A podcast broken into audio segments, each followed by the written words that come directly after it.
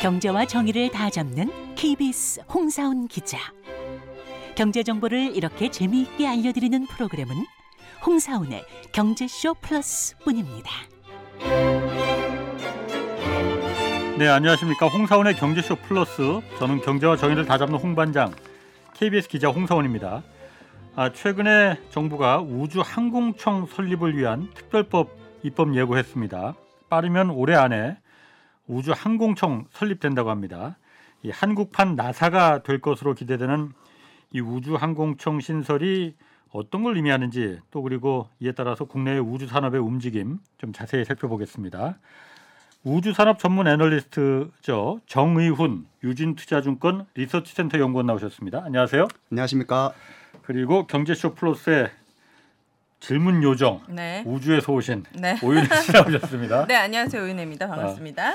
오윤혜 씨는 처음 뵙죠, 그 정 연구원. 네, 네, 처음 뵙습니다. 네. 기자님이랑은 몇 번 뵀는데 네. 작년에 우- 누리호 발사할 때도 저희 경제쇼에서 해설하러 나오셨었죠. 그때. 1, 2차 다 어. 그랬던 걸로 아, 기억하고 있습니다. 예. 네.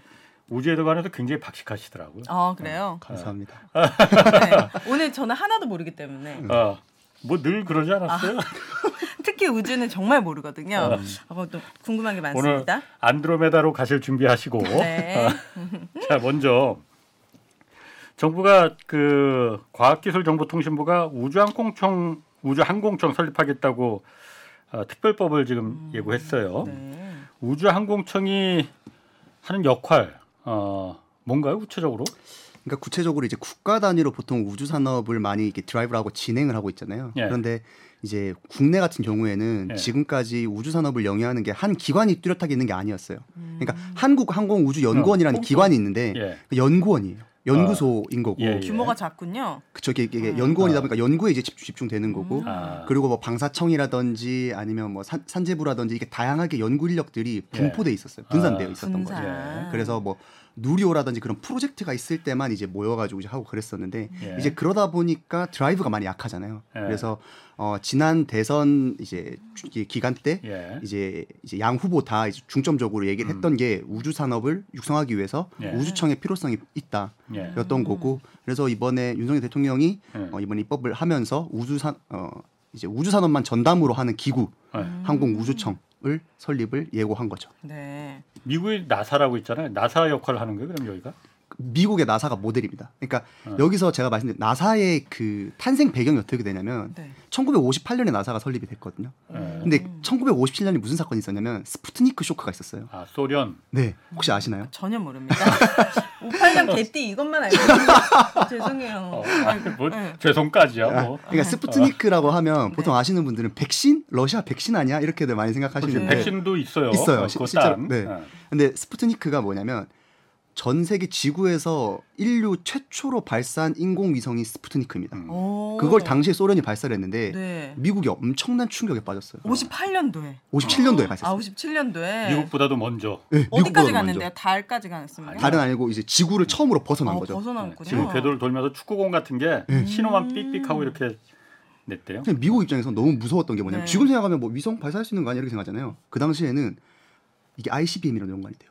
우주로 뭔가를 올릴 수 있다라는 거는 음. 대륙간 탄도를 해가지고 미국을 러시아 영토에서 미국 영토까지 직격할 수 있다는 거랑 아, 같은 의미였거든요. 네. 미국은 난리가 난 거죠. 네. 우리가 과학적으로도 앞서 있을 줄 알았는데 이게 아니었어. 음. 그래서 58년에 아이젠하워 대통령이 음. 58년 나사를 이제 창립을 합니다. 아. 그리고 전폭적으로 나사에 지원을 해줬어요. 음. 너희 하고 싶은 거 다 해. 네. 막대한 예산이 투자됐고 근데도 이제 문제는 뭐냐면 소련한테 좀 밀렸어요. 그런데도요? 그러니까 오. 유리 가가린이라고 세계 최초의 들어갔는데? 우주인도 소련에서 보냈어요. 아. 그렇죠. 그러니까 2연패를 해버린 거죠 미국 입장에서는. 예. 그래서 거기서 이제 제일 유명한 게 뭐가 나오냐 달. 아폴로 계획. 어, 달, 달, 어, 달, 달. 너희 인공위성 보내고 사람 보냈어? 우리는 달까지 보낼 거야. 아. 그게 아폴로 프로젝트고 이제 케네디 대통령이 얘기를 했던 음. 거죠. 음. 그러니까 그런 히스토리가 있는데 네. 그거가 58년에 만들었으니까 사실 60년 넘게 지금 있는 조직이잖아요. 예. 그래서 국내도 어, 이대로는 안, 이제 이제 안 되겠다. 좀 더 집중적으로 이걸 드라이브를 걸 수 있는 네. 국가 기관이 필요하다. 네. 그렇게 해서 설립 배경을 어, 이제 된 거다. 근데 아. 이게 나사가 미국 거라고 하긴 하지만 전 세계 인재들이 다 모인 것 같은 느낌이거든요. 그쵸. 나사에는 전, 그러니까 전 세계적 인재가 많이 모였는데 네. 이게 왜 이게 필요하냐에 대해서 필요성을 좀 많이 말씀을 드리면 네. 국가 간의 기술 이전이 굉장히 제한된 영, 산업이 우주 산업이에요. 어, 왜요? 무기가 왜될수 있으니까. 무기가 될 수 있습니다. 아. 그러니까 특히 발사체 쪽은 네. 로켓이랑 같아요. 그렇죠. 그러다 보니까 여기에 대해서 국가 간 기술 이전을 굉장히 꺼려해요. 예. 그러니까 자기 자체적으로 기술 개발 역량이 없으면 이게 발전이 안 되는 거예요. 음. 그래서 지금 국가 간 그 기술 격차가 엄청난 수준의 차이가 나는 게 바로 이 우주 산업입니다. 아, 그럼 우리나라 수준은 어느 정도인데요? 발사체로만 봤을 때 누리호 2차 발사했을 때 전 세계에서 일곱 번째예요. 그러니까 이게 우리나라 주변에 중국, 일본, 러시아 너무 발전된 나라가 있어서 그렇지 네. 우리나라도 이렇게 나쁘진 않네요. 1등급 아래는 들어가는데 그 왜? 네. 왜냐면 이렇게 규모가 작고 많이 분산된 거에 비해서는. 네. 근데 이제 결국 아니야? 주변을 바라보게 되잖아요. 아 러시아, 중국. 근데 중국. 일본에도 전문 조직인 작사, 그러니까 나사와 같아요. 작사요? 예, 이름이? 걔는 재팬, 아. 재팬이라서 작사 이렇게 되어 아. 있고. 그렇게 우주 산업이 잘 영위되어 있는 국가들을 보면 전문 기구가 다들 수립되어 있어요. 음. 어. 그래서 이 발사체만. 보더라도 사실 저 위쪽에 북한도 여러 번 올렸잖아요. 맞습니다. 그러니까 근데 그거는 좀 차이가 있는 게 뭐냐면 네. 아, 이건 좀, 와, 좀 민감할 수도 있는데 그렇게 말씀을 드리면 우리나라는 위성을 쏘기 위해서 예. 발사체를 발사하잖아요. 예. 위성. 그러면 성공 기준이 뭐냐면 예. 위성이 지구를 도는 거예요. 네. 예. 근데 북한은 발사를 여러 번 했어요. 예. 지금 돌고 있는 위성이 없어요. 어, 목적이 그게 아니니까. 근데 북한도 대외적으로는 어, 네. 뭐 하나 돌고 있다고는 해요. 위성 위성 발사를 위한 거야라고 네. 하는데 제대로 뭐 그러니까 이게 이게 돌고는 있는데 예. 기능 자체를 안 하고 있어요. 그렇겠지. 그러니까 이게 사실 뭐 예. 네. 어쨌든 뭐 발사체라는 게 위에 위성을 실으면은 이게 로켓이고 음. 탄두를 실으면은 그게 ICBM이고 그런 미사일. 거니까. 네. 음. 근데 이걸 만드는 게 중요한 게 아니라 여기 얼마나 투자하고 예산이 들어가느냐가 중요한 거 아닙니까? 그러니까 그거를 잘 만들고 경제적으로 만들기 위해서 돈이 투자돼야 되는 거죠. 그렇죠. 음. 네, 국가 예산이라든지 그러니까 국가 예산도 중요하지만 민간의 참여도 되게 중요해요. 음. 그래서 이번에 뭐 네. 민간 기업들도 되게 항 그러니까 이번 3차 누리호 발사가 그래서 좀 중요한 의미를 가지는 거는 네. 민간의 참여도가 더 올라갔어요. 2차보다. 어, 아. 3차 발사는 온, 또 해요? 그러면은? 아, 제가 3차 발사 말씀 안 드렸고 어, 3차 발사가 올해 5월에 예정되어 있습니다. 얼마 안 남았는데? 네. 네. 그러게. 어, 그, 이미 2차에 성공한 거잖아요. 2차에 성공했죠. 3차를 왜또 네. 하는 거예요, 그러면? 더 멀리? 어 이제 2차랑 3차의 차이점이 몇 가지가 있는데 그중 하나가 뭐냐면 2차에서 저희가 아까 방금 말씀드렸다시피 네. 로켓 그러니까 발사체를 발사하는 목적이 어디에 있다 말씀드렸죠. 위성을 어. 돌- 띄우는 데 있다 그랬잖아요. 네. 2차 발사 때는 실제 위성을 쏘진 않았어요. 그러면요. 그러니까 어 큐브 위성이라고 해서 조그마한 어. 위성이랑 대학에서 만들었다는 네. 뭐 그거. 그리고 어. 위성 모사체라고 해서 네. 네. 그러니까 위성이 만약에 이게 만약에 위성이라면 어. 잘 기능을 할까? 아. 그걸 했던 거예요. 근데 왜 그럴 수밖에 없었냐? 실패할까봐? 어, 실패할까봐 한 번도 어. 성공해 본 적이 없는데 그렇지. 괜히 비싼 위성 올렸다가 예. 또 실패하면 예. 어. 네. 손실이 크니까. 네. 어. 이번 2차 때 성공해서 이제 이번에 3차 때는 진짜 이번에 우리나라 위성을 네. 실어서 올려 보내고 물론 이번에도 큐브 위성들 몇 개를 실어서 같이 보낸다. 그러니까 네. 그게 차이점이 첫 번째. 네. 두 번째는 제가 말씀드렸다시피. 민간의 참여도가 올라갔어요. 그러니까 그게 뭐냐면 체계 종합을 이제 한화 에어로스페이스가 맡게 되면서 한화? 네, 한화 에어로스페이스. 네. 아, 한화 에어로스페이스 민간 기업이. 그쵸. 음. 한화? 네. 어. 불꽃놀이 하나요? 어, 예.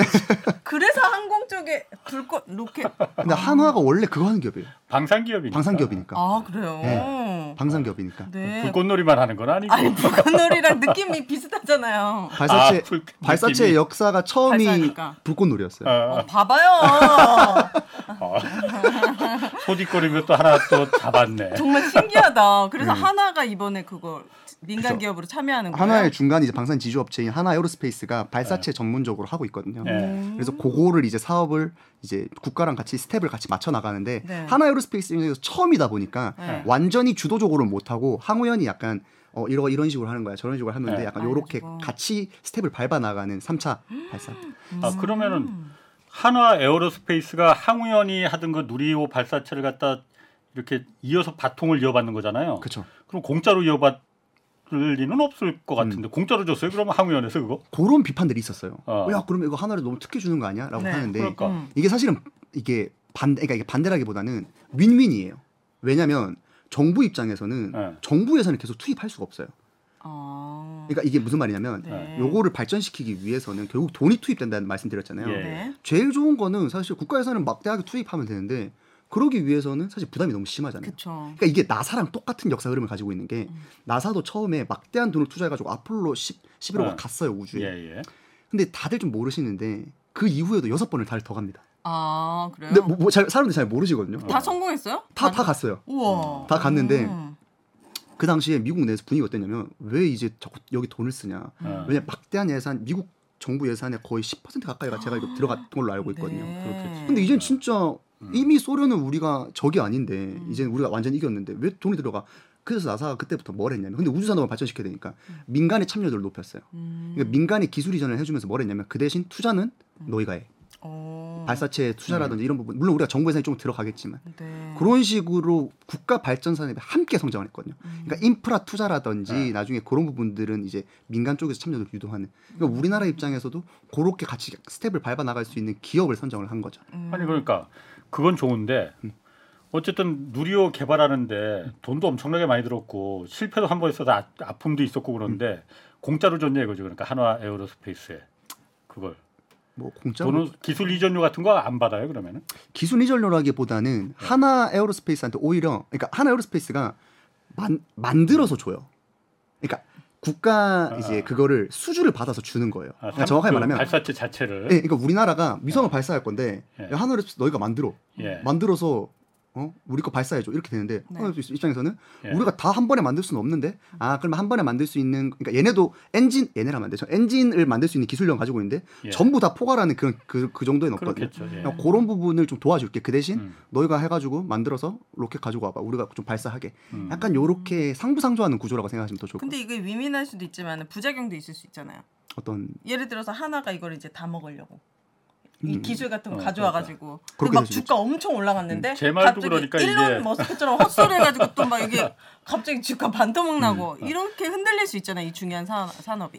아 근데 그렇게까지 보기에는 네. 아직까지 너무 미비해요. 어, 아직 우리 그이 음, 초기 단계라서 너무 초기 단계. 네. 어쨌든 그런 구, 구체적인 그런 계약 관계나 이런 건 연구님도 자세히 그러니까 이- 뭐 알지 못하시는 거예요. 내막에 뭐 돈이 어떻게 어. 오고 가는 건 사실 저도 잘 모르고요. 그렇죠. 아, 그건 뭐 사실 국가 음. 기밀 사항 중에 하나일 테니까. 근데 중요한 건 뭐냐면 확실하게 말씀드릴 수 있는 부분은 네. 민간 기업의 참여도가 필요하다. 그러니까 네. 그런 부작용들은 정도로 가는 와중에 어떻게 해결해야 되는지의 문제이지 네. 요 방향 자체가 틀린 건 아니라고 말씀드리고 싶어요.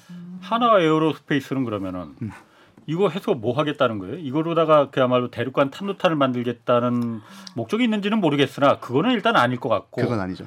이거로다 그럼 이게 사업성이 있다고 보는 거예요? 그러면은 사업성이 있다고? 보는 거죠. 음. 왜냐하면 네. 이게 현재는 제가 말씀드렸다시피 국가 간의 기술 이전이 그냥 제한되어 있어요. 그래서 네. 우주 산업이 뭐 이런 분들도 계세요. 그러니까 지금 보면 우리나라가 위성 발사할 때 어떻게 발사해? 네. 라고 네. 하면 외주를 줍니다. 어디로요?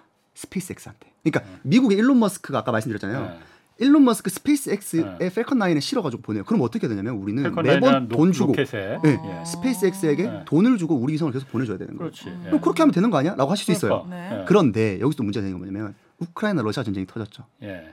그 당시에 러시 그러니까 우크라이나의 대부분의 이제 우방 국가들이 예. 원조를 했잖아요. 네. 예. 러시아가 삐집니다. 음. 어. 러시아도 발사 서비스를 돈 받고 해주고 있었거든요. 그렇지. 오. 다 취소했어요. 어. 아유. 그러다 보니까 땅은 넓은데 우크라이나-. 네. 우크라이나 러시아 전쟁으로 네. 거기에 대한 필요성이 각 어. 국가마다 아, 더 올라간 거예요. 자구책을 키우자. 그래서 음. 이제 뒤 부랴부랴 음. 다음 발사를 하려고 보니까 이미 우리는 발사 예약이 다 차 있는데 할 수가 없는 거예요. 이거를 자꾸 발사하면 뭐가 좋은 건데요? 뭘 위해서 이렇게 하는 거예요? 그러니까 결국에는 그 뒤에 이루어질 수 있는 산업들, 인공위성 통신 산업이라든지 아. 위성 산업들 이런 네. 부분들이 그러니까 우주 산업을 영위하기 위해서는 다양한 우주 산업을 영위하기 위해서는 결국 어떻게 되냐면 가야 돼요. 음. 우주로. 우주로 가야 돼요. 음, 근데 가는 게 힘든 거예요. 음, 우주 산업으로 영위할 수 있는 게 AI 뭐 이런 아니 뭐 인공 인공진 뭐가 있다고 했죠? 그러니까 어쨌든 우주 통신 위성을 띄우는거나 뭐 우주에서 그야말로 뭐 위, 위성을 통해서 통신을 하거나 인터넷을 하거나 음. 이런 부분이 분명히 필요하죠. 우주 산업은 많이 있지. 근데 그거까지 넘어가기 전에 잠깐 먼저 한화 에어로스페이스 먼저 끝내고 가자고요. 네. 어, 네. 한화 에어로스페이스는 이게 그러니까 돈이 되겠다 싶어 어쨌든 민간 기업이니까 자선 사업하는 거 아니잖아요. 그쵸. 이게 돈이 되겠다 싶어서 지금 항우연에서 기술 이전을 받고 이제 그 발사체를 갖다가 자기네들이 하겠다는 거잖아요. 음. 우리나라가 사실 다른 건 몰라도 우주 항공 산업 특히 발사체 분야는 일곱 번째라고는 했, 했지만은 굉장히 늦었잖아요. 음. 사실 그리고 어, 그래요? 미, 이미 미국이나 유럽 또 중국, 러시아, 뭐 일본. 일본 이런 데에 비해서는 이제 처음 한 번 성공해 본 데잖아요. 맞습니다. 이게 발사체라는 게 민간에서 상업적으로 성공하려면은 아까 일론 머스크처럼 음. 이, 이쪽 나라 저쪽 나라에서 다 우리 위성 좀 올려줘 하면은 그거 아 그래 얼마 받고 우리가 그 쏴줄게 이거잖아요. 그쵸. 우리나라에 그걸 갖다가 위성을 갖다가 올려달라고 부탁할 돈 주고 부탁할 만한 나라가 그렇게 많을까? 음. 지금은 없죠. 아, 근데 앞으로 만들어야 된다라는 거죠. 그러니까 이게 어, 미사일 그러니까, 그러니까 발사체 자립도가 일단 중요해요. 우리가 우리 손으로 쏠 수 있는데 남한테 외주를 맡기는 거랑 예. 우리가 아예 못 쓰는 거랑은 또 달라요. 그럴 것 같아요. 예. 아, 그러니까 이게 우주 산업이 영향에 있어서 일단 향- 향후에는 우주 산업이 굉장히 커가고 그러니까 지금 약간 어떤 시대냐면 예. 옛날에 서부 개척 시대예요. 아 우주를 개척합니까 개- 이제? 깃발 오. 꽂으면 자기네 땅이에요. 음. 우주에서요? 예. 그러니까 오. 지금 근데 누가 그걸 지금 제일 많이 하고 있냐? 미국, 러시아. 미국. 아 미국. 미국이 위성을 미친 듯이 쏘고 있어요. 어. 그러니까 여기에서 결국 그 미국이 그렇게 할 수 있었던 이유는 미사일 자립도가 강하니까. 음. 그러니까 매번 도- 자립도가. 예. 어. 그게 많으면 그 사람들은 무슨 혜택을 누리는데? 그러니까 여러 가지 사업이 있을 수 있어요. 그러니까 예를 들면 아 이건 뒤에서 좀 자세히 얘기할 수도 있는데 예. 뭐 예를 들면 통신 같은 것도 될 수 있죠. 어. 잘 터지는데 요즘? 음. 아니 근데 얼마나 이거 되게 되게 좋은 질문, 질문이신데 여기에 필요성이 언제 느껴져 어. 나타나는지 알- 아니면 모르겠네. 우크라이나 러시아 전쟁 때또 아. 러시아가 전쟁 나자마자 뭘 파괴했냐? 우크라이나 아, 통신기지가. 통신기기를 다 파괴했어. 아, 아 그걸 파괴해도 그럼 만약 에 우주에 위성 이 있으면 그 통신이 연결됩니까? 그쵸. 아, 아, 그러니까 우와. 이게 전쟁이 일어 아, 물- 물론 전쟁을 대비해서 꼭 그러자는 건 아닌데 그러니까 필요성이 대두된 게 있는데 전쟁이 일어날 때 통신이 두절돼 버리면 패닉이 와요. 네. 부대 입장에서는 맞아요. 지휘 통신이 완전 엉망이 돼 버려. 요 음. 근데 위성 통신 같은 경우에는 타격을 할 수가 없어요. 왜냐하면 우주에 있는 위성을 발사해 쏴야 되는데 그렇지. 그게 안 되는 거고. 아, 지금 그게 그래서 일론 머스크가 한 그 일론 머스크가 보면 그런데 여러 가지를 많이 하더라고. 난, 난 사람이야? 어, 네. 난난 사람이야 사람. 정말. 네, 난 어, 난 X야. 그 스타링크라고 위성 통신까지 지금 일론 머스크가 하겠다는 거잖아요. 그게 한국에도 지금 뭐 사업자 신청하고 뭐 그랬다고 그러던데 등록했다고 그러던데. 이게 뭡니까? 맞습니다. 그러니까 아. 이게 뭐냐면 아, 우리가 지금 전화하고 스마트폰 쓰고 하잖아요. 네. 그거 저희가 하고 있는 거는 사실 광 케이블 통신이에요. 그러니까 가까운 기지국까지만 무선이고 그렇지. 기지국까지는 전부 다 유선으로 이어져 있고 예. 지구 대부분에 있는 사람들이 그 광 케이블 통신 기반의 통신 네. 서비스를 이용하고 있는데 네. 일론 머스크는 우리는 기지국 유선으로 이- 이동하는 게 아니라 통신 신호를 위성으로 전달할 거야. 음. 그게 지금 일론 머스크가 하고 있는 사업이거든요. 네. 위성 인터넷, 위성. 통신. 어. 그러니까 저 옛날에 왜 할머니 집 가면 스카이라이프 이런 거 있잖아요. 어. 엄청 이만한 어. 이만한 예, 예, 예. 지금도 있지 않나? 지금도 있죠. 지금도 네. 시골에는 네. 위성 TV를 그걸 하고 있는데 이게 TV보다 통신 퀄리티가 훨씬 높은 게 인터넷이에요. 그러니까 어. TV는 그냥 일방적으로 수신을 받아가지고 우리가 그냥 어. 보는 건데 네. 인터넷은 사실 유튜브도 봐야 되면 그러니까 네. 내가 글도 올려야 되고 그러니까 통신 퀄리티 요구치가 훨씬 높아요. 좋네요. 그거를 지금 하려고 하는 게 일론 머스크고 그게 지금 올해 2분기에 국내 상륙 예정입니다. 그럼 우리나라에도? 무선으로? 네. 그러면 SK, LG, KT 이 사람들은 어떻게 되는 겁니까? 요그 또 이제 심화 난리 나겠네. 그러니까 이게 확실히 이게 전쟁 났네. 이게 질문이 꼬리에 꼬리를 물 수밖에 없는데 네. 요 부분도 자- 잠깐 말씀을 드리면 예. 이게 산으로 가는 거 아닌지 모르겠는데 어. SKT, KT, LG랑 영역이 조금씩 달라요. 그러니까 어. 저궤도 위성 통신의 가장 큰 장점은 음영 지역이 없다라는 거예요. 뭐죠? 그렇지, 무슨 그렇지. 말이에요? 그러니까 산 꼭대기 가든 뭐 바다 한가운데 가든 네. 위성에서는 다 받을 수 있으니까. 아 일론 머스크가 그러니까 하는 지금 거? 광 케이블 통신은 문제점이 뭐냐면 LMS 산 꼭대기에서도 할 수 있지. 아, 그, LBS 3 꼭대기에 그걸 설치할 수가 없어요. 그쵸 그쵸 한계가 있죠. 그리고 지역에 바다 따라. 위에 기지국을 없죠. 설치할 없죠. 수가 없죠. 네. 저희 비행기 탈 때 통신 안 되더라고요. 안 되잖아요. 네. 비행 왜냐면 공중에다가 기지국을 설치할 수가 없으니까 음. 그런 음영 지역들 아니면 설치할 수 있는데 어떤 지역들이냐면 인구 밀도가 너무 낮아. 그러니까 한 사람을 위해서 아. 이 지역에 통신 스케이프를 설치할 수 없는 경우가 예. 있어요. 음. 실제로 북미 지역엔 그런 지역 많습니다. 네. 그런 경우도 있고 세 번째는 인구 밀도도 높고 설치도 할 수 있는데 뭐가 안 되냐? 경제성이 안 되는 사람들이 많은 거예요. 음, 그러니까 통신 비용을 낼 수 없는. 근데 음. 몇몇 부자들은 또 있, 기 마련이거든요. 음. 그러니까 저기도 위성통신은 인프라를 하- 바닥으로 까는 게 아니라 위성으로 깔아버리니까 네. 소비자 입장에서는 뭐만 있으면 되냐? 안테나만 있으면 되는 거예요. 아. 그러니까 그런 장점이 있다 보니까 네. 그런 기존 사업자들이랑 차이가 있는 거죠. 그럼 기존 사업자들이 우위를 가진 점은 뭐냐? 네. 속도입니다.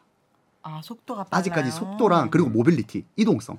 음. 그러니까 아직까지는 적어도 위성통신 그 일론 머스크가 하는 스타링크 사업이 휴대폰처럼 우리 SKT 휴대폰처럼 막 이동하면서 사용할 수 있는 게 아니에요. 제가 아까 안테나라고 말씀드렸잖아요. 네. 집 위에다가 안테나를 딱 꽂고 우리 방 안에 아. 와이파이 형태로 쓸 수 있는 거예요. 아. 그러니까 왜 우리 2000년대 초반에 처음 인터넷 딱 들어왔을 때 랜선 연결해가지고 집안에서 막 컴퓨터 쓰고 있잖아요. 네. 그 이후에 노트북 생기고 스마트폰 생기는 그런 과정에 있던 것처럼 네. 지금은 아직까지는 고정된 장소에서만 음. 좀 사용할 수 있는 단계고 물론 이거 기술이 계속 발전하고 있죠. 발전할 것 같은데 네. 이거 다 먹을 것 같은데 일론 머스크가 왜냐면 강 케이블이 땅에 묻고 막 이러니까 보기에도 어. 안 좋고 그리고 좀 문제가 많잖아요. 아니, 본인 걱정이나 좀 하시고 아, 그럼 일론 머스크가 네. 그 스타링크가 네. 한국만 위해서 이걸 하겠다는 건 아닐 거 아니에요. 전 세계를 다 하겠다는 거죠. 이게. 아니죠. 그래서 네. 딱 많이 걱정하시는 거. 아이고 우리 일론 머스크 어떻게 한국에는 이미 통신 잘 깔려 있어가지고 그러니까. 그돈 많은 사람 막 걱정들 많이 해주시거든요. 어, 어. 미쳤나봐. 아이고 어떡하냐 쟤. 야, 아, 우리 네. 우리는 안 돼. 이러는데 일론 머스크가 한국만 들어오려는 게 아니라 전 세계를 다 들어가려고 하는 다 거예요. 먹으려고. 근데 일론 머스크가 한국에 들어와도 영향력은 적어요. 왜냐? 우리나라는 전 세계에서도 통신 인프라가 그렇지. 잘돼 있기로 손에 꼽는 나라예요. 어. 그러면 그래도 quality 좋으면 그쪽 넘어갈 수 있, 아니, 네. 넘어갈 수 있는 거 아니야라고 할수 네. 있는데 이게 위성 통신의 단점 중 하나인 게 인구 밀도가 높아지잖아요. 사용자 네. 수가 느려져요. 아, 느려지는구나. 속도가. 아. 근데 광케이블 통신은 어떻게 하면 되냐? 기지국을 더 세우면 되거든요. 예. 근데 광케이블을 깔아놓고 기지국을 더 세우는 건 일이 아니에요. 어, 음. 근데 위성을 더 깔아놓는 건 일이죠. 그렇지. 그러니까 처음에는 그 둘이 직접적으로 이렇게 팍 부딪히는 건 아니에요. 예. 음. 근데 일론 머스크 입장에서는 그럴 수 있죠. 그 통신 케이블이 잘 깔려 있는 한국에도 음. 우리 서비스를 제공해. 아. 그러니까 지금까지 이미 50개국이 서비스를 가입하고 있고 그렇지. 일본 같은 경우에는 지난해 10월에 이미 시작했어요. 스타링크를요? 스타링크. 어차피 전 지구를 다 그러니까 커버한다는 거잖아요. 그러니까 이왕 다 커버할 거 어. 우리나라 위성 굳이- 몇 개나 쏘는데 그런 게전 세계를 다 커버할 수 있나? 예. 얘네가 아직도 매주 쏘고 있습니다. 매주요? 매주? 몇 네. 개를 쏘, 그 몇백 개 돈- 쏴야 되나 그러면? 한 번 쏠 때 60개씩 쏘니까 지금 한 몇 천 개가 올라가 있어요. 이- 일론 머스크의 그래요? 스타링크가요. 아, 전 지구를 커버하는데 몇 천 개의 위성이 그럼 필요한 거예요? 그럼 이게 이게 그게 정해진 건 아니에요. 걔네들끼리 부딪히지 않나? 그거도지만 뭐 예를 들면 어떤 사업자는 원앱이라는 사업자도 있는데 얘네는 한 650개 정도 쏘고 예. 일론 머스크는 몇천 개 이제 쏘고 그러니까 사업자마다 조금씩 달라요. 네. 아. 그러면 그거를 그 전 세계를 다 커버해서 음. 하면은 어쨌든 한국 만을 위한 건 아니고 전 세계를 다 커버하니까는 안 되는 이게 분명히 필요한 지역이나 나라나 개인도 있을 거예요. 음. 그걸 위해서 그러니까 한국도 어차피 쏜 거니까 음. 한국에서도 이 사업을 하겠다. 음. 한국에서 이게 사업성이 있든 없든 그거하고 상관없이 이런 거 이런 개념이겠군요. 그러니까 굳이 한국 추가한다고 해서 뭐 추가적으로 드는 비용이 그렇지. 크게는 없어요. 음. 네. 그러니까 사업자를 갖다 일단 여기 등록을 하겠다 한국에. 그래서 일론 머스크가 지난해 윤 대통령이랑 이제 막 네. 통화도 하고 막 어, 그랬었거든요. 그래요. 그래서 이제 고개 좀 들어오려고 좀 아, 음. 얘기도 하고 그런 거 아니냐 해서 물론 이거 정확한 건 아닌데 네. 그때는 테슬라 그 자동차 공장 그 한국에 들어온다고 그랬었는데 결국 뭐뭐 없던 일로 돼 버렸지만은. 겸사겸사였겠죠. 아. 그래서 음. 지금은 어 과, 저기 통신부에 예. 저기 저기 기간 사업자를 이미 지금 등록을 해놨고 음. 그게 승인이 받으면 빠르면 2분기부터 서비스가 예정되지 않을까 이런 음. 전망이 있는 상황입니다. 일단 그렇다고 하더라도 기존에 우리 SK, LG 뭐 KT들이 그렇게 쫄 것 같지는 않은데 맞습니다. 경쟁이 아- 아까 뭐 말, 말하셨듯이 음. 움직이면서는 또 안 된다며. 맞습니다. 그리고 네. 위성통신 빠르기도 굉장히 빠르거든요. 근데 문제는 우리나라는 더 빨라. 예. 아. 우리는 너무 빨라서 네. 거기도 quality가 나쁜 건 아니에요. 네. 근데 우리가 워낙 quality가 좋으니까 사실 처음에는 경쟁한다기 구도다보다는 말 그대로 말씀드렸다시피 좀 그런 외지 지역이라든지 네. 아니면 지금 얘기가 나오고 있는 건 뭐냐면 테슬라 전기차 충전소 주변에 와이파이 쓸 수 있는 음, 그 이런 정도? B2B 사업 정도로 하거나 아니면 말씀드렸던 거 배, 아니면 음, 비행기. 비행기. 나중에 좀 기술이 좀 더 개발이 돼서 모빌리티 네. 쪽으로 좀 가야 되지 않을까. 예. 음. 이거 테슬라 자동차하고도 무슨 연계가 있는 거예요? 이게 그러면은? 예. 그러니까 자동차랑 연계가 돼가지고 이제 서비스가 확장이 될 수 있는데, 그러니까 뭐 결국에는 자동차랑 연계가 되려면 예. 이게 통신이 엄청나게 빨리 이게 왔다 갔다 해야 되는데 예. 아직까지 그것까지는 안 돼요. 그러니까 어. 결국에 자율주행 얘기가 결국 거기서 나오는데 자율주행. 예. 자율주행으로 통신 IoT가 되려면 진짜 엄청 빠르게 이게 통신이 돼야 되는데 네. 아직까지 거기까지는 조금 안 된다. 음. 그러니까 이게 우리나라뿐만이 아니고 전 세계를 다 커버하니까 테슬라 입장에서는 자동차 자율주행차 어. 사업도 하잖아요. 음.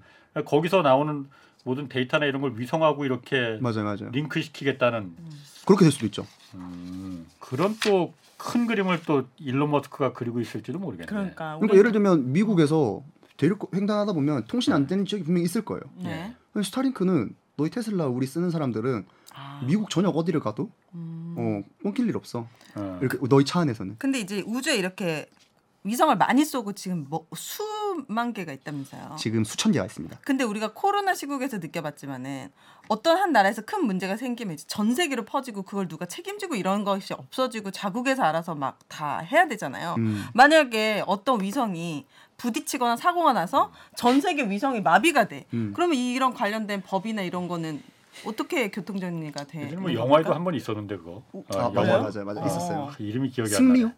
아, 아, 승리호는 내가 못 봤고. 이거 뭐 교통 정리 누가 해줘야 되는 거 아닙니까? 관련된 법이라든지 아니면은. 이게 아직까지 약해요. 어, 규약이. 그래요. 그러니까 있긴 있는데 무서운데 나. 그게 규약이 약해요. 근데 이게 부딪히는 거에 대해서 좀 제가 말씀을 드리자면 걱정 반 약간 좀 그런 거 좀 그런 걸 좀 불식시키는 거반 말씀을 드리자면 네. 부딪히면 일단 음. 큰일 납니다. 그러겠죠. 이게 왜 그러냐면 이게 왜 그러냐면 연쇄적으로 막 다 부딪히는 거 아니에요? 저희가 사진 같은 거 보면 네. 이렇게 위성이 그냥 멈춰 있는 것처럼 보이잖아요. 엄청 돌고 있다던데. 계속? 엄청 빠르게 돌고 있어요. 그러니까 총알에 한 10배 넘게 빠르게 돌고 있어요. 어머나. 네. 근데. 그럼 그럼 이게 얘네가 부딪혔어요. 네. 부딪혀서 파편이 튀잖아요. 네. 그럼 그 파편 하나 하나가 그러니까 다 부딪히게 되고. 총알 10배. 또 돌아. 네. 어. 그래서 부딪히면 정말 큰일인데 네. 당연히 큰일인 거 알잖아요. 네. 근데 일단 부딪힐 일단 가능성이 생각보다 낮은 게 뭐냐면 우리는 2차원 평면에서 운전하죠. 예. 그러니까 우리는 이 바닥에서 운전하다 보니까 이렇게 가다가 부딪힐 수 있죠. 어. 얘네는 높이가 있어요. 그러니까 고도가 있어요. 음. 그러니까 layer라고 하는 층이라고 아, 하죠. 음. 그러니까 요 층에서 도는 애들 있고 층이 요 다르다고요? 층에서 도는 애들 있고 아. 700km 상공에서 도는 층, 뭐 701km에서 800km, 800km 도는 예. 층. 그러니까 고층을 돌다 보면 얘네들끼리는 이렇게 부딪힐 일은 또 없는 거예요. 아, 그게 교통 정리가 되겠네 그러면. 근데 그 층 안에서도 부딪힐 수 있잖아요. 그러니까. 근데 그거를 이제 관제 센터랑 이게 연결을 합니다. 음. 그래서 제일 부딪힐 위험도가 높은 게 언제냐면 평소가 아니라 음. 층을 바꿀 때. 아 그러겠네. 층을 층을 좀 바꿀 때도 있어요? 층을 바꿀 때도 있습니다. 우와. 고도를 바꿀 때도 있어요. 그러면 그때는 근데 이제 조심하죠. 어. 이제 뭐 이게 그러니까 뭐그 약간 사람이 하는 일입니까? 예, 예, 직진할 때 좌회전 우회전 오는 차량 없나 이런 거 보고 하는 것처럼 네. 그거를 잘 계산해 가지고 쓱 들어가죠. 언젠가 한 번은 전 부딪힌다고 봅니다. 네. 그게 한 번 아그그 영화에서도 그랬었거든. 그러니까 한 번 부딪히면 그 파편들이 맞아요. 그게 또 또 다른 총알이 돼 갖고 또 맞아요. 부딪혀서 또 파편이 생기고 음. 와. 그래서 결국은 이제 전체가 아수라장이 된다는. 맞아요, 맞아요. 네. 우주 쓰레기 문제죠. 네. 아까 그 스타링크를 그 몇 천 개를 쏜다고 했지만 했지만은 미국 뿐만이 아니고 지금 중국도 그- 그렇게 위성을 지금 쏴댄다면서요. 음. 어? 중국이 네. 미국의 아성을 무너뜨리기 위해서 아유. 여러 가지를 하고 있는데 네. 자기네들 저희 지금 국제우주정거장 ISS라고 네. 국제우주정거장이 있죠. 있거든요. 그러니까 네. 우주인들이 가서? 예, 네. 그러니까 우주인들이 사는 곳이에요. 음. 지금도 살고 있어요 거기? 지금도 살고 계시죠. 어. 지금도 주기적으로 왔다 갔다 하십니다. 어. 네. 그거 왔다 갔다 하는 셔틀버스 하는 역할 하는 게 또 스페이스X. 어. 아 진짜 난안 사람이야 진짜. 어쨌든 거기에 이제 이게 돌고 있는데 아. 네. 살면서 돌고 있는데 이게 미국이랑 러시아 주도로 그거를 돌고 있거든요. 네. 미국 그러니까, 러시아. 그러니까 네. 다른 우주인들도 가긴 가요. 근데 네. 이제 보통 그 두려웠는데 중국은 우리도 우리 거 하나 만들 거야.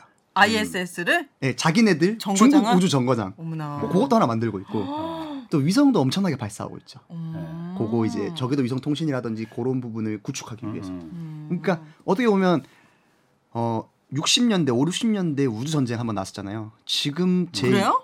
아, 그러니까 우주 전쟁이라는 게 실제 경쟁. 총게 아니고 예, 예, 네. 경쟁, 경쟁. 아, 미소 네. 간에 아, 네네. 미소 간에 어. 네. 지금도 각국에서 우주 경쟁이 일어나고 있죠. 음, 근데 이제 거기에 우리도 참전하겠다. 어 이제 막 어. 총알이 막. 빗발치고 있는데 아, 우리도 방탄모도 좀 쓰고 이제 필요해 보인다. 예, 필요해 보이는 거죠. 아, 그러면은 그 우리도 이제 참전을 이제 시작하려고 하는 거잖아요. 이거 누리호를 통해서. 네. 그쵸. 일단 스페이스 X 같은 경우에는 네. 비용을 발사 비용을 줄이기 위해서 한번 썼던 로켓이 다시 제자리로 돌아오는 것까지 지금 되잖아요. 어, 세상에. 아, 네. 누리호는 일단 한 번 쏘는데 그 비용이 얼마나 들어요? 이게 물론 양, 나중에 양산 이제 음. 상업용으로 발사할 때하고 좀 다르겠지만은 이게 누리호 개발 예산이 있고 양산 어. 양산 비용이 있잖아요. 그러니까 예. 개발하는데 그러니까 양산까지 우, 국가 예산이 얼마 들어 투입됐냐면 2조 원이 투입됐어요. 음. 2조 원이 투입됐는데 그건 말 그대로 개발까지 포함된 거니까. 네. 예. 그러면 한 대당 그러면 발사하는데 얼마 드느냐? 예. 그거를 밝히진 않아요. 밝히진 않는데 음. 한 500억 원 정도로 저는 추정하고 있어요. 네. 500억 원 좀 더 위, 뭐 아래 네. 추정하고 있고 예. 왜냐하면 거기 이제 발사 소장님이 말씀하셨던 게 항우연 발사 소장님이 인터뷰에서 말씀하셨던 게 예. 한 250억 원 한 대당 250원 정도를 만드는 거라 하면 국가 수- 그러니까 글로벌에서도 경쟁이 될 만한 수준이 될 것 같고 어. 우리는 150원 원 수준까지 낮추는 게 그러니까 발, 발사체 고도화 사업으로 150억. 아. 좀 목표다. 약간 이런 식으로 말씀하신 걸로 보아 음. 이제 그 정도로 추정하지 않을까 지금으로서는 혹시 그러면은 그 일론 머스크가 하는 그 스페이스X는 갔다가 다시 돌아오는 그 로켓은 한 번 발사 비용이 얼마나 되는지 아세요? 거의 10분의 1 넘게 절약됩니다. 우리보다? 50억 이렇게요? 몇십억. 그러니까 걔네도 밝히잖아요. 어. 그러니까 이제 글쎄 다시 재사용하는데 뭐 기름값만 다시 들면 되는 거 아니에요? 그러니까 물론 좀 고치고 네. 연료 채우고 음. 그런 비용이다 보니까 거기 연료도 휘발유는 아니죠? 뭐가 아닙니다. 거기 휘발유는 아니고 이게 등유 아니에요? 등유? 맞습니다. 등유인데 이게 진짜요? 예, 그러니까, 그러니까 이게 좀 어, 등유요? 오. 일반 자동차랑 줄 알았어. 그러니까 장- 자동차랑은 좀 다, 다른 게 그냥 케로신 뭐 이런 뭐 아, 같은 아. 여러 가지 연료가 연료가 있는데 네. 일반 자동차랑 생각하시는 게 좀 다른 게 뭐냐면 원리는 풍선이 불면 놓으면 날아가잖아요. 네. 원리는 그거랑 똑같아요. 네. 그러니까 우리가 공기를 불어서 음. 그 압력차로 인해 가지고 이렇게 쭉 날아가는 거잖아요. 오. 로켓 연료를 불을 지핍니다. 네. 네. 그러면 공기가 발생하겠죠. 네. 그럼 그 공기가 빠져나갈 데 없어가지고 밑으로 촥 하면서 이게 발사가 되는 거거든요. 아. 그러니까 핵심은 뭐냐면 연료에 불을 붙여야 돼요. 네. 그 연료에 붙이면 이게 등유에 이제 불을 붙이는 건데 네. 문제는 뭐냐면 지구에는 그러니까 이게 불을 붙이려면 세 개가 필요하거든요. 이거 중학교 과학 시간에 배우는 거긴 한데. 산소 오. 어우, 오. 끝. 너무 세 가지. 어나 지금 한 대 맞은 기분이야. 한대 맞은 네. 기분. 저, 저 이거 말씀하신 분 어제 준비 많이 하셨네 보니까. 이게 어. 놀랄. 진짜 아니, 저 놀리시는 거죠? 아니 아니 아니요. 근데- 진짜 잘 모르세요. 아 그리고 산소 이, 게 막, 그래요? 어, 뭐 이게 막 마찰 뭐 이렇게 말씀하시는데 제가 말씀드리면 정확하게 네. 말씀드리면 네. 탈물질, 물질. 뭐 탈물질이 필요하고 두 번째는 그렇죠? 어, 발화점 온도, 온도. 높은 온도 이게 두 번째고 세 번째가 산소예요. 어, 네. 근데 산소를 많이들 기억 못 하시는 이유가 뭐냐면 실제로 지구상에서는 산소가 필요가 없거든요. 어. 왜냐면 여기 음. 필요가 없는 게 아니라 저게 많으니까. 네. 근데 우주상에는 없으니까. 산소가 없죠. 그래서 어떻게 해야 되냐? 연료랑 같이 산소를 같이 실어 가요. 산소통 메고. 산소. 액체 산소를 같이 가지고 가요. 네, 그래서 계속 태우는 거예요 예, 거기서. 그거를 같이 태웁니다. 음. 우주에서는 산소가 없으니까 안 타니까. 음. 아 너무 신기하다. 어, 난 지금 윤혜 씨가 맞춘 게 더 신기해. 저도 산소 나올 줄 몰랐어요. 산소 같은 사람이거든요. 어, 어. 또 갖다 붙이시네. 아, 네네. 여자라고 하면은 욕하실까봐. 네. 아니 그럼 내 또 한 가지 궁금한 거 있어요. 네. 그 얼마 전에 그런데 항우연 항공우주연구소에서 이제 어 이거 하면서 네. 그 발사체 본부장이 뭐 사퇴하고 뭐 그랬었잖아요. 뭐 아, 불만이? 많았어 뭐뭐 그때 하여튼 논란이 많았었어. 뒷얘기들도 뭐 많고 왜 사퇴했느냐 사퇴한 그 배경에 뭐 음.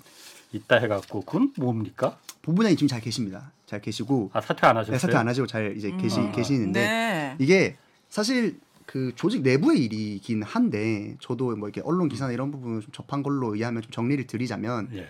원장님, 그러니까 항우연 원장님이 계시고 그 밑에 이제 발사체 네. 본부장님이 이제 계신데 이제 누리호 발사 같은 걸 이제 음. 책임하시는 분이시고 네. 항우연 원장님이 이제 조직을 개편하는 과정에서 음. 좀 암- 의견 충돌이 있었어요. 음. 그러니까 이제 조직을 개편하는 걸 이제 좀 쉽게 말씀을 드리면 위성 쪽은 어 이제 위성. 위성은 이제 우리나라가 여러 가지 위성을 개발하잖아요. 음. 그러다 보니까 이게 좀 유연하게 이제 위성 이제 개발 팀들이 이렇게 개발 조직들이 이렇게 있는 건데 예. 네. 발사체는 누리호 발사, 뭐 나로호 어. 발사 이렇게 한 개 프로젝트다 보니까 네. 좀 원장님 입장에서 봤을 때는 아 이거 좀 딱딱하다. 우리나라도 왜냐면 이제 발사체 사업이 다각화되는데 음. 위성처럼 네. 우리가 위성처럼 위성의 발사형처럼 발사체 사업도 다각화될 텐데 요거를 좀 위성처럼 좀 유연하게 개편하면 좋지 않을까라고 음. 하셨던 거고 근데 네. 본부장님 입장에서는 그렇게 되면 어 뭐 좀 역량이라든지 이런 게 분산될 수도 있다. 뭐 그런 좀 음. 우려를 표하셨던 것 같아요. 서로 의견이 약간 의견이 좀 충돌이 있었던 거죠. 네. 근데 사실 그게 뭐 뭐가 정답이다라고 말씀하기는 좀 어려울 것 같아요. 그렇네요. 그것도 내부 조직의 일이고 어떻게 될지는 모르는 거니까. 네. 그런데 지금 뭐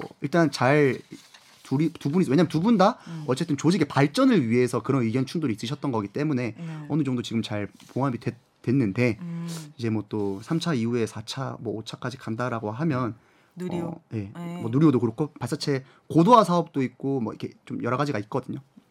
그런 부분에서는 좀 더 조율해야 될 여지도 좀 남아 있지 않나라고 생각하고 있습니다. 네. 아, 그러니까 그게 뭐 어떤 다른 특별한 게 아니고 그냥 내부에서 그냥 소리 그 좀 그냥 알력 뭐 이런 것 때문에 그- 그런 음. 해프닝이 있었던 거 그냥 해프닝이군요 그냥 어, 해프닝이라고 보면 해프닝이지. 그러니까 조직 개편하면 이게 모두에게 네. 좀 웃는 방향은 또 아니잖아요. 그쵸, 그러니까 그쵸. 우려를 할 수 있고 조직의 어, 음. 발전을 위해서 네. 그런 부분의 일환이라고 생각하시면 더 좋을 것 같습니다. 근데 이제 이제 저는 이제 주식을 하니까요. 네. 이런 항공주 같은 거 이제 투자의 매력이 커질 것 같은데. 음. 네. 저는 대한항공 샀다가 지금 폭삭 망했거든요.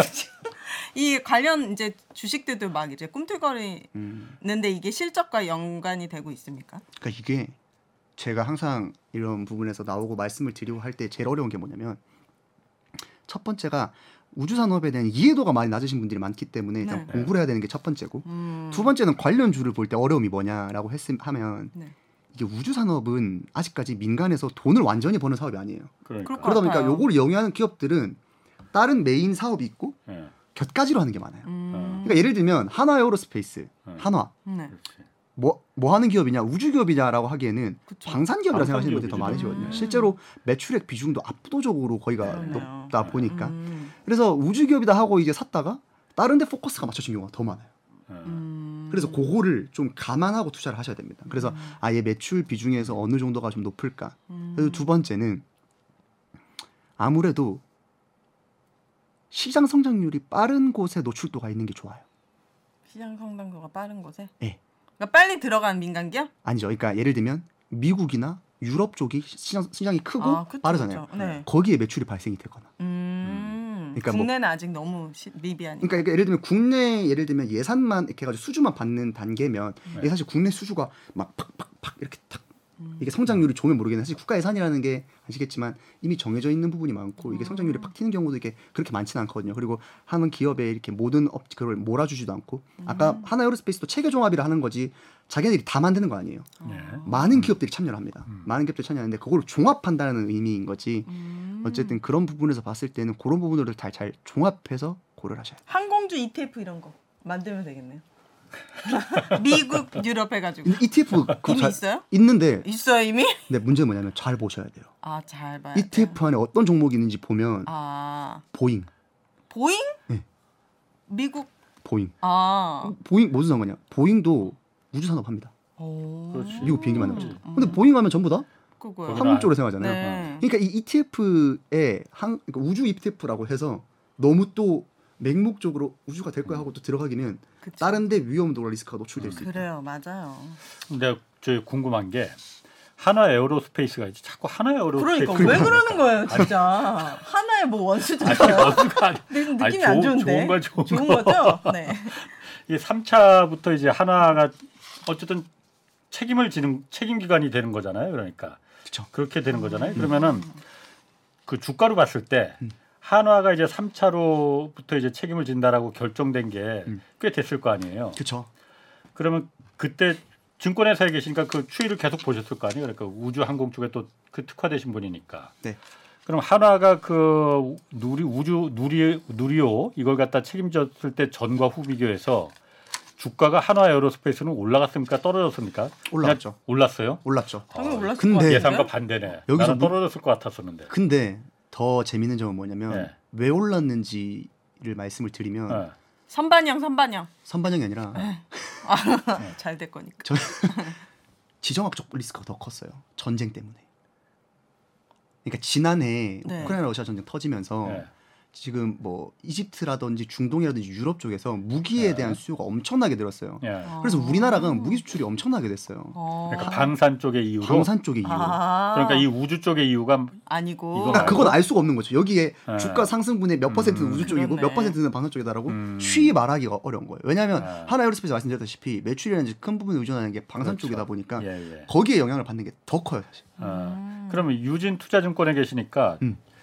증권사 애널리스트로 봤을 때는 음. 한화 에어로스페이스가 이 우주 사업을 발사체 사업을 이게 왜냐면 돈이 또 엄청 정부에서 보조를 해준다 하더라도 돈 먹는. 돈 먹는 하마가 될 가능성도 있잖아요. 돈 먹는 하마입니다. 어, 시- 하마가 돼 버리면은 그 기업의 성장성이나 이건 떠나서 주가 입장에서는 도움이 됩니까 안 됩니까? 주가 입장에서 도움이 되죠. 그러니까 일단 어, 돈 먹는 하마인데도 어, 일단 그 돈 먹는 하마임에도 불구하고 한화 에어스페이스가 작은 기업이 아니에요. 음, 그냥 그렇죠. 그 정도 먹, 먹이는 그러니까 음. 그 정도는 투자라고 생각하고 있는 거예요. 아, 그 정도 나중을 나중에 위해서. 음. 그래서 그거는 저는 긍정적으로 바라보고 있습니다. 나중에 해소될 수 있다. 예.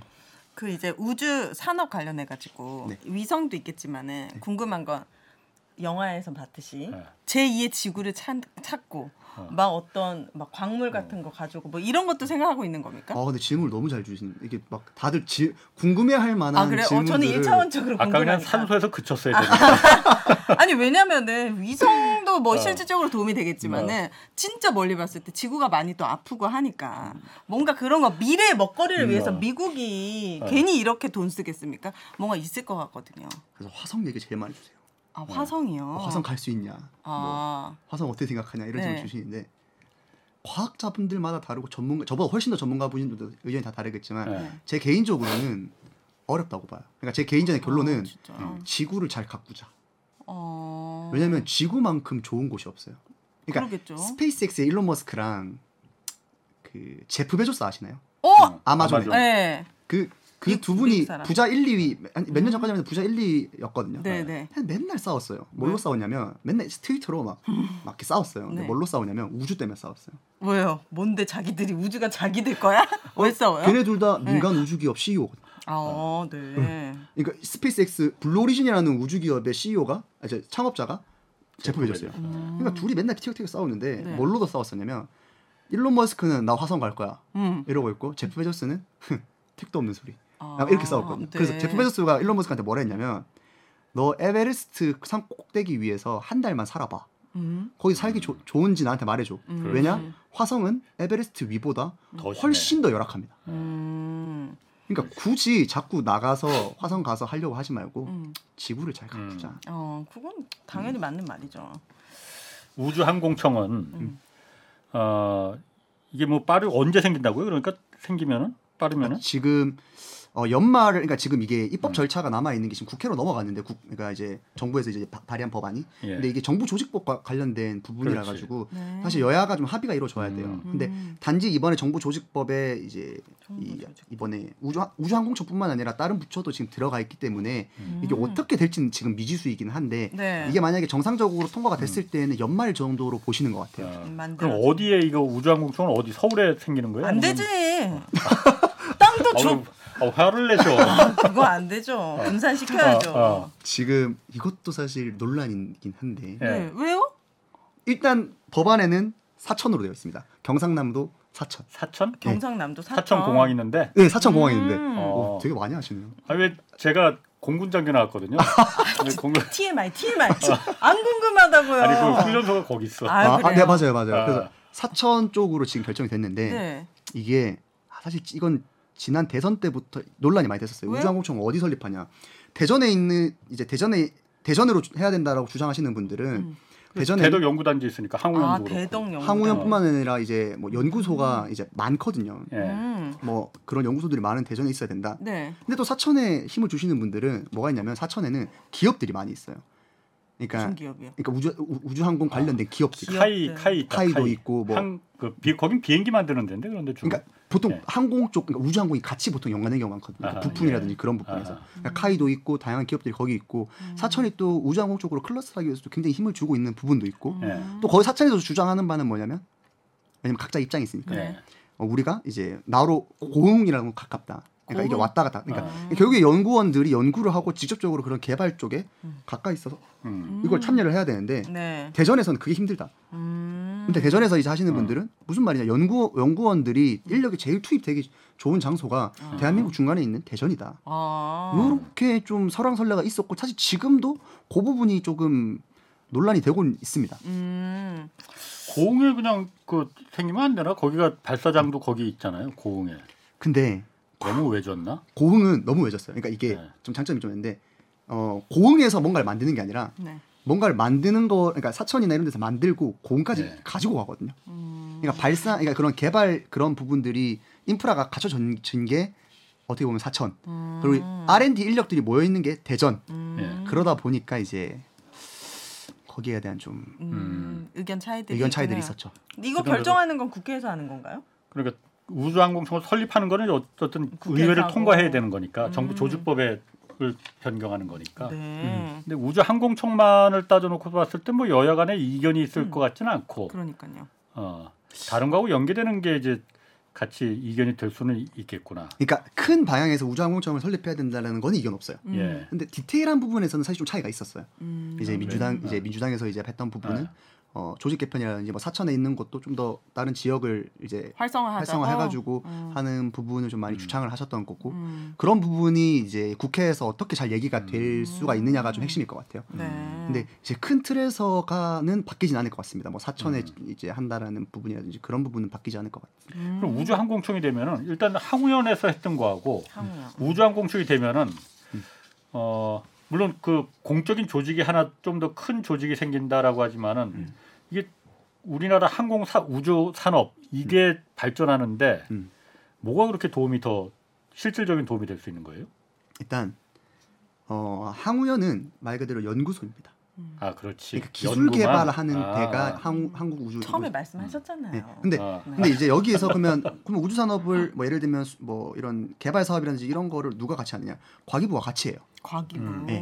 그러니까 항우연 입장에서는 사실 과기부랑 과기부 산하에 있긴 하지만 엄밀히 말하면 다른 조직이거든요. 음. 그러니까 그러다 보니까 과기부 입장이랑 하- 이제 항우연 있죠. 차이가 있을 수도 있고 음. 어, 예. 이게 실무진들이랑 이제 좀 그 드라이브를 거는 입장이 다를 수도 그래. 있고 음. 또 아까 말씀드렸다시피 여러 연구소에 관련된 그러니까 국방에서도 사실 우주 쪽 얼마 전에 왜 막 밤하늘에 이거 올라가가지고 막 음. 어뭐 있었어. 그 고체 연료 어 그거 그거는 이제 그럼 국방 미사일 실험한 거였죠. 미사일 실험 어. 고체 연료 이제 로켓 어. 미사일이라고 하면 안 돼요 미사일은 아니고 이제 저기 발사체 어. 발사체예요 그것도? 예, 예. 아 군용 아니고 그냥 민간용이었어요 그것도? 그건 이제 뭐 잘 모르는 아. 거니까 미사일하고 발사체는 뭐가 틀려요?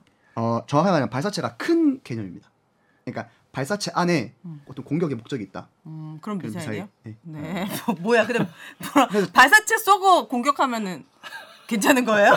그러니까 이제 그런 미사일이 되는 거죠 공격을 하면 아 그래요? 그러니까 앞에 꼭대기에 네. 탄두를 폭탄을 실으면 그게 로- 네. 미사일이 되는 거고 아, 폭탄 위성을 없으면은- 실으면은 그게 아. 로켓이 되는 거고 음. 정확하게 말하면 ICBM이죠 음. 대륙간 탄도 미사일 네. ICBM이 되는 거고 그렇기 때문에 차이는 없, 아, 아, 차이는 있는데 네. 어쨌든 이제 국방에서 국방연구소에서도 그런 인력들이 있고 그러다 그러네. 보니까 영향이 하나로 일단 안 모아진다라는 게 첫 번째고 두 번째는 어 항공우주연구 그러니까 나사처럼 독립된 기관이 필요한 그러니까 이거를 계속 꾸준히 맞아요. 가져갈 수 있는 독립된 기관이 음. 필요하다는 거에 대한 필요성이 굉장히 많이 있었기 때문에 예. 음. 그런 부분에서 이제 예산도 더 많이 편성될 수도 있고 그러니까. 그러니까 연구소에 편성되는 예산보다 거기 이제 전담으로 이제 편성되는 음. 예산도 있을 수 있고 음. 그런 차이가 있습니다. 좋은 것 같아요. 했으면 좋겠어요. 아니 하, 하면 당연히 그 음. 필요는 한데 네. 제가 아까부터 계속 처음부터 음. 드는 생각은 이 우리가 흔히 왜 가성비라고 하잖아요. 아까도 잠깐 음. 말했지만은 이미 우리가 이 다른 거 반도체나 자동차 뭐 배터리 이런 거는 우리가 경쟁력이 있지만은 이건 이미 출발선에서 음. 너무 우리가 늦게 출발한 거 아닌가. 지금 음. 따라가 봤자 해봤자 음. 돈만 버리고 음. 해도 안 되는 거 아닌가. 아 지금 이제 은퇴 어. 앞두셨다 그렇게 말씀해. 우리 후손들을 위해서 이거 발전시키고 아니. 우리나라는 진짜 아이, 갑자기 은퇴기가 왜? 인재가 많기 때문에 저는 이거 어. 하죠 힘 모으죠 어. 그러면은 이거 어. 완전 5G 속도로 따라잡아가지고 음. 어. 5등 안에 들 수 있을 것 같아요. 우리나라 사람들 머리가 비상하잖아요. 그렇게 가능성이 있어요? 5등 안에 따라잡는 게 중요한 아, 거 좋겠지만 어. 7등도 유지를 해야 돼요. 아 그래요. 그러니까 지금 무슨 말이냐면 지금 저희가 그러니까 이게 그러니까 우리나라 우주 개발 기술 개- 기술 개발력이 7등이란 말이 아니에요. 그러니까 그거 7등이라고 한 거는 누리호를 이제 일곱 번째로 이제 음. 자체적으로 일곱 번째 발사해서 7등이라고 한 건데 그 지금 글로벌에서 우주 산업에 제가 말씀드렸던 거는 기술 이전이 안 되다 보니까 투자를 안 하면 멈춰 있을 수밖에 없어요. 음. 그다음에 7등에서 계속 멈춰 있다 보면 70등이 될 수도 있어요. 기술력은 우리나라가 몇 등 정도 하는데요? 근데 그게 영역마다 너무. 위성 같은 경우에는 네. 우리나라 기술력이 굉장히 좋습니다. 음. 그러니까 다른 그렇지. 이제 위성 만드는. 거는 예. 음. 근데 저희가 발사체 쪽은 상대적으로 약해요. 그것도 네. 약간 히스토리가 있긴 있는데 예. 음. 발사체 쪽은 상대적으로 약하기 때문에 그거가 등수는 좀 떨어져요. 그러니까 막 음. 7, 8등, 약간 10등. 그래도 네. 잘하네. 네. 그러니까 그거를 이제 등수를 유지라도 하려면 예. 이제 투자가 돼야 된다라는 거고. 그러니까 만약 예를 들면 우주라는 영역이 미래에 잘 안 될 것 같은데 가 되면 사실 투자 안 해도 되죠. 음. 근데 이거는 어떻게 보면 우주라고 하는 거는 국방, 뭐 통신 이런 여러 가지 분야, 심지어 뭐 저기 바이오 쪽에서도 오. 예. 영향이 있는 거고. 어, 바이오가요? 네. 뭐지?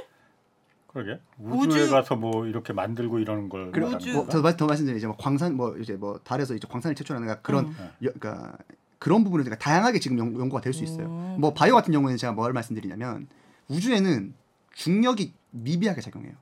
없지. 네. 무중력. 그러니까 음. 3D 프린팅에서 예. 예를 들면 장기 기관 같은 걸 만들려고 음. 예. 3D 프린팅하면 이게 장기 기관은 연한 조직이잖아요. 네. 그러니까 완전히 딱딱한 이게 뭐 이런 딱딱한 물체를 이게 3D 프린팅하는 게 아니라 연한 조직이잖아요. 그러다 보니까 중력의 영향에서 중력 영향 때문에 만들다가 음. 부서져요. 아. 지구에서 만들면 그 우주로 가서 만든다고요? 3D 프린팅을 봐봐요.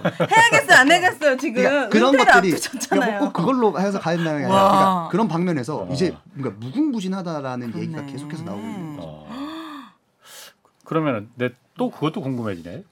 이게 어쨌든 로켓하고 미사일 그 미사일하고 ICBM하고 다 그게 그거잖아요. 그럼 우리 누리호 이 우주 항공청이 음.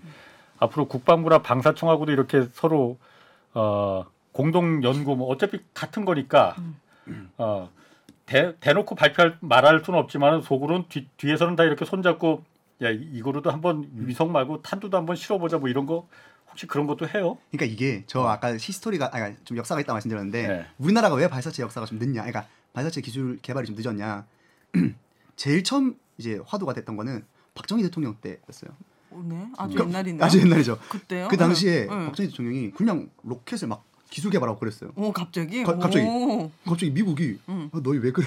그럴 줄 알았어. 미국이 또 미- 미국 너희 왜 그래. 음. 우리는 우리 마음대로 하고 이거 그러니까, 그러니까 좀 각- 각색한 겁니다. 음. 이렇게 하다가 미국이 너희 좀 진정해봐. 일단 어, 미사일 한미 미사일 조약을 일단 체결하자라고 해서 어, 미사일 자체를 이렇게 개발하는 걸 제한하는 대신 음. 기술력을 좀 이전해 줄게, 기술을 좀 이전해 줄게 해가지고 네.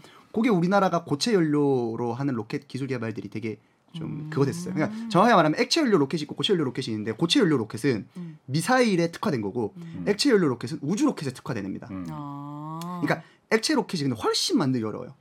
그러니까 고체 연료는 뭐냐면 덧셈 뺄셈이고 네. 액체 연료는 미적분이에요. 그냥 수학으로 비교하자면 그럼 북한이 액체 연료를 하는 거예요? 그게 고체 연료죠. 고체 더 어려운 거? 쉬운, 네. 쉬운 거? 걸로. 아. 그러니까 왜냐면 우리가 보통 수학을 배울 때 덧셈 뺄셈부터 배우고 차근차근 가야 되는데 음. 우리가 처음부터 액체 연료 로켓에 좀 많이 투입, 투입 되다 보니까 그런 부분에서 이제 좀 어려움이 있었던 거죠. 이걸 개발하는 단계에서. 음. 근데 물론 지금은 한미 미사일 협 이제 그게 어, 문재인 정부 하반 후반기에 이제 없어졌던 거고 네. 이제 그런 부분에서 좀 많이 기대를 하고 있, 습니다 음. 아, 제약이 없으니까. 네. 음. 그래서 아까 그 음. 액체 연료와 고체 연료는 그거 제가 좀 아는데 그 왜 그게 액체 연료는 음. 아 웃지 마시고 어려운 거 어려운 어, 거잖아요 이게. 이게 추력을 조정할 수가 있어 액체니까 음. 네. 연료를 갖다 분사하는 거를 갖다 아 요때는 좀 더 좀 약하게 해야겠다 요 음. 노즐을 조, 조절할 수가 있거든요. 네. 그래서 조절할 수 있어서 그게 이제 아까 미적분이라고 표현할 정도로 음. 어려운데 고체 연료는 그냥 한번 불 붙이면은 음. 조절이고 이런 거 없어 그냥 그냥 무조건 올라가는데. 어. 대신 네. 고체 연료는 힘이 좋나? 뭐가 좋지? 상시 언제든지 발사할 수 있게끔 딱 아. 고체 연료를 채워놓으면은 거기다 밑에 성냥불만 그으면 되는 거니까 네. 그러니까 무기로 전용하기가 쉽다는 거죠. 아, 액- 무기는 액체 연료는 거기 집어넣어야 되잖아. 집어넣어야 그러니까 등유. 집어넣어야 되고 음. 뭐 산소통도 집어넣어야 되고 되니까. 준비 시간이 오래 걸리는데 네. 그런 이제 그 서로 양쪽의 차이점이 좀 네. 있더라 이거죠. 정확한 표현이세요. 네. 그러니까 고체 연료는 알겠습니다. 무기에 좀 네, 저, 네, 저, 저기- 여기까지 하셔야겠어 오늘. 네, 알겠습니다. 두 분 오늘 정의윤 유진투자증권 연구원 그리고 오윤혜 씨였습니다. 자 홍사원의 경제쇼 플러스 마치겠습니다. 고맙습니다. 감사합니다. 감사합니다.